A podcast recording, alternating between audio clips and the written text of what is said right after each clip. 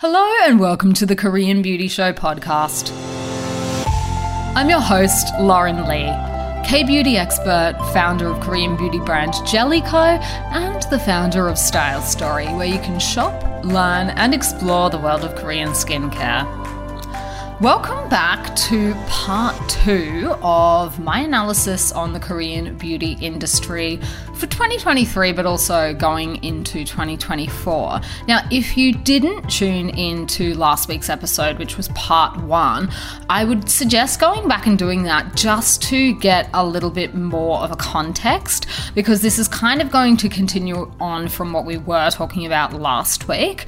Uh, so if you haven't done that, go back in your podcast feed and just listen to that one, and then I'll, I'll see you back here soon.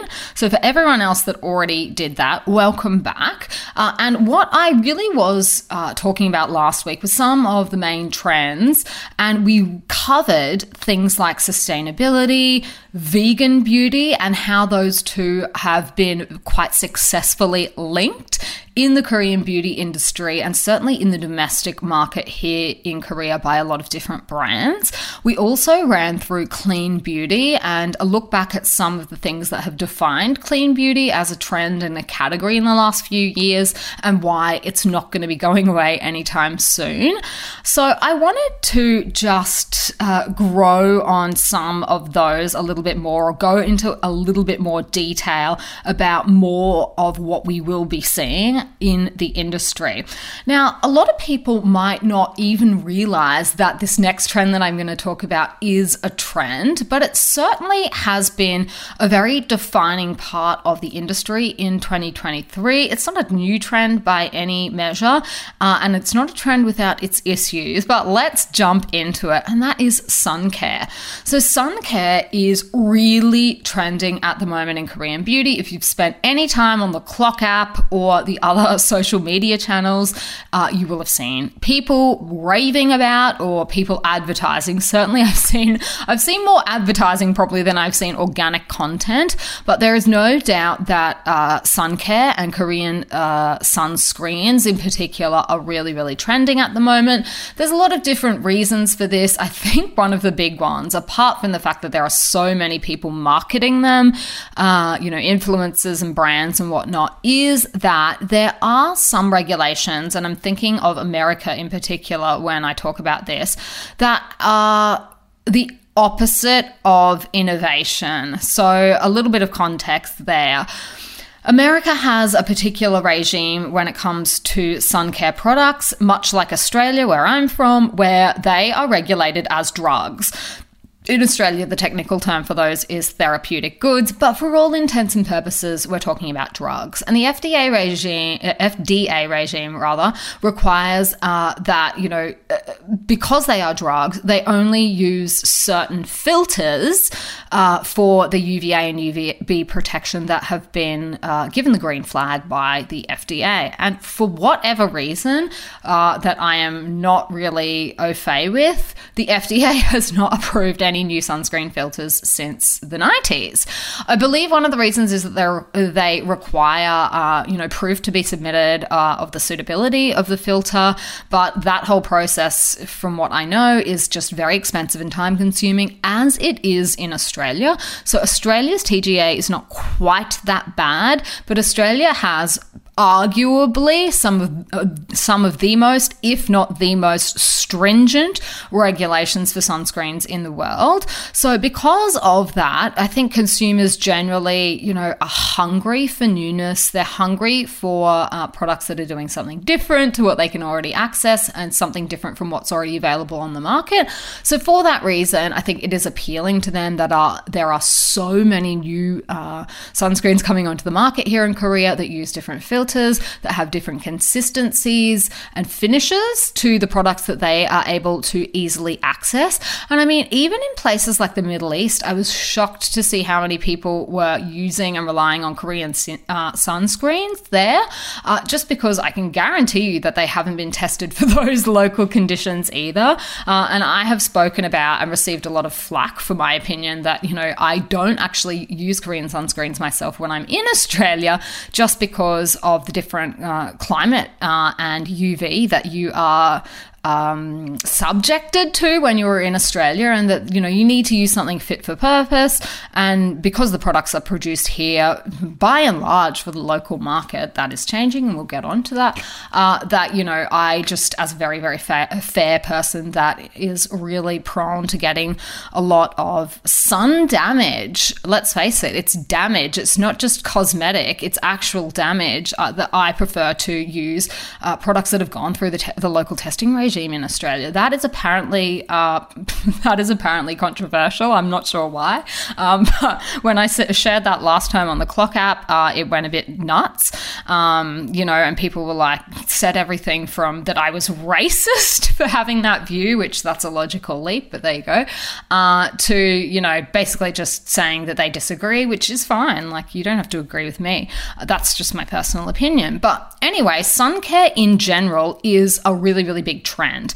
And there has been research done by Research and Market that the global sun care market is forecast to grow 8.7% annually by 2030. So, I mean, gosh, it's basically 2024. So, in not too long, this market is just going to continue to grow. And as you would expect, Korea's leading manufacturers of sun care products want to get in on the action. And why not? If it's going to be growing, then it makes sense to invest in it.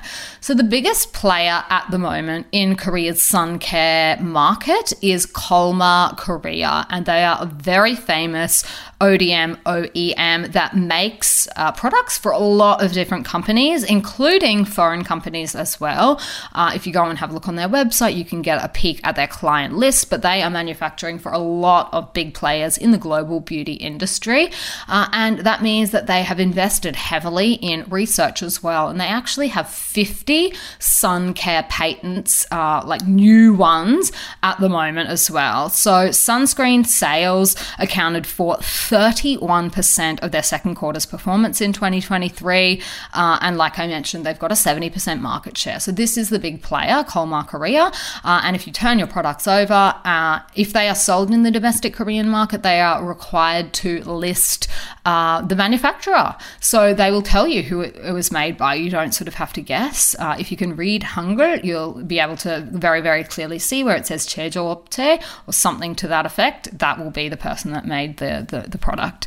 Uh, the other big player in the market is Cosmax, uh, and they have actually recently developed a new sunscreen formulation that is tapping into this trend for people that like a more sheer finish and a more transparent finish. So their line is called Capsule Sun, and they have got technical patents for this line, so they're going to be rolling that out. It's basically just a different way of manufacturing um, the sunscreen itself and injecting oil into the aqueous phase with the use of emulsifiers. That's how they're making the product. The newest player and by no means new, but newer than the other two, is Cosmeca Korea. And they are a bit of a latecomer to the industry, but not in uh, only to sun care. They've been doing a lot of other things. They are very big, well known, uh, and well regarded manufacturer here in Korea. And they have uh, indicated their intention. Their CEO, I, I believe it was their CEO, uh, the head, the head of Cosmeca, has actually come out recently and sort of said that they are going to be focusing on inorganic sunscreens. That's where their R&D attentions will be focused because they see that as a potential growth area. So why is sun care growing? Like it can't all just be a marketer's thing, you know, because you can market anything you want, but if there's not a market there to buy it, then, you know, there's sort of no point and there's certainly no growth. So I think that there are some really good reasons. One of the reasons is that a lot of people are talking more, particularly in the older generations, about the sun damage that they they have experienced because of not using sunscreen in their earlier years. And this is really widely talked about, certainly in Australia. Like the old gen- older generation in Australia used to sit out in the sun and baste themselves in baby oil basically like a turkey and just lay out on the beach and sort of like rotate around like a rotisserie chicken. And if you have a look at the older generation in Australia, no shade to them, but you can kind of see that, uh, particularly because a lot of people, uh, a lot of Australians do not have the type of complexion that should be basting in any sun, let alone the Australian sun. So you can see all of that in the, the skin issues, the damage that they ha- are experiencing, and worst of all, call skin cancer. So, Australia has the highest rate of skin cancer in the world. And uh, that's not just because, you know, our, our sunscreens are no good or anything, which I've seen some people try and suggest on social media, which just makes me laugh it's because the UV hits differently in Australia. So, Australia just has very different conditions. And unfortunately, a lot of our population was not bred and raised to be in that kind of sun. Unless you are one of our uh, you know people that has lived in australia for you know the your your generations go back 80,000 years or something like that chances are you arrived in the country on a boat circa 200 years ago or earlier. So we haven't had the same amount of time as um, you know, um, our, our, native Australians to actually adapt to the conditions there. So that's a really big reason. So that's being talked about a lot more.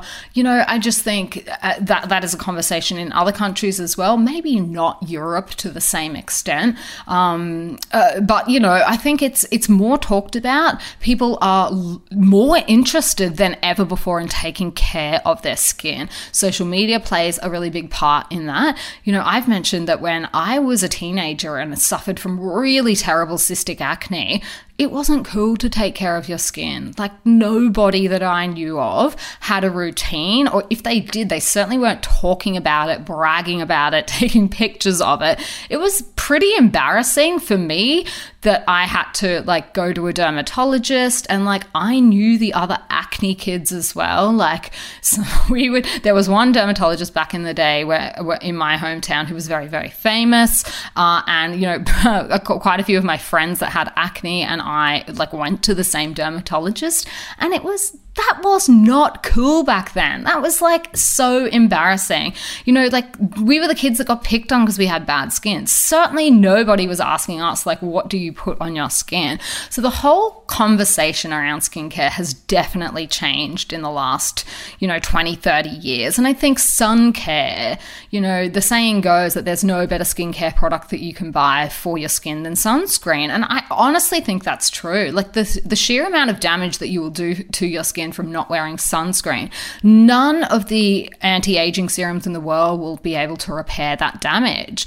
Uh, so, you know, it's your number one line of defense against the most severe type of skin damage. And particularly if you are taking medication, uh, you know, for skin issues. That's the number one thing the dermatologist will tell you. Uh, and also, if you are using retinols, which let's face it, a lot of people are these days, those two go hand in hand. You uh, should not be, under any circumstances, using retinol without using sunscreen. So I think this conversation has sort of developed a lot more, and that's why we're seeing this as a global trend.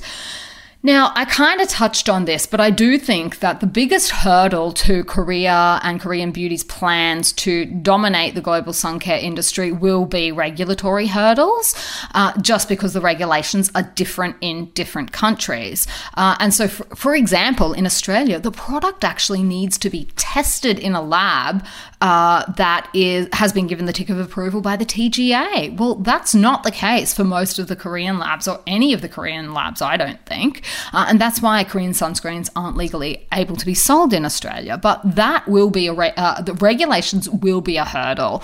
Uh, certainly, the American regulations are a big hurdle because you're basically going back in time how many years ago was the 90s? I feel like it was just 10 years ago, but I'm, I'm aware it's not a long time ago to comply with really out of date regulations. And I don't know how many companies are like developing cutting edge sun care technology that's worthy of a patent that want to be manufacturing to those standards.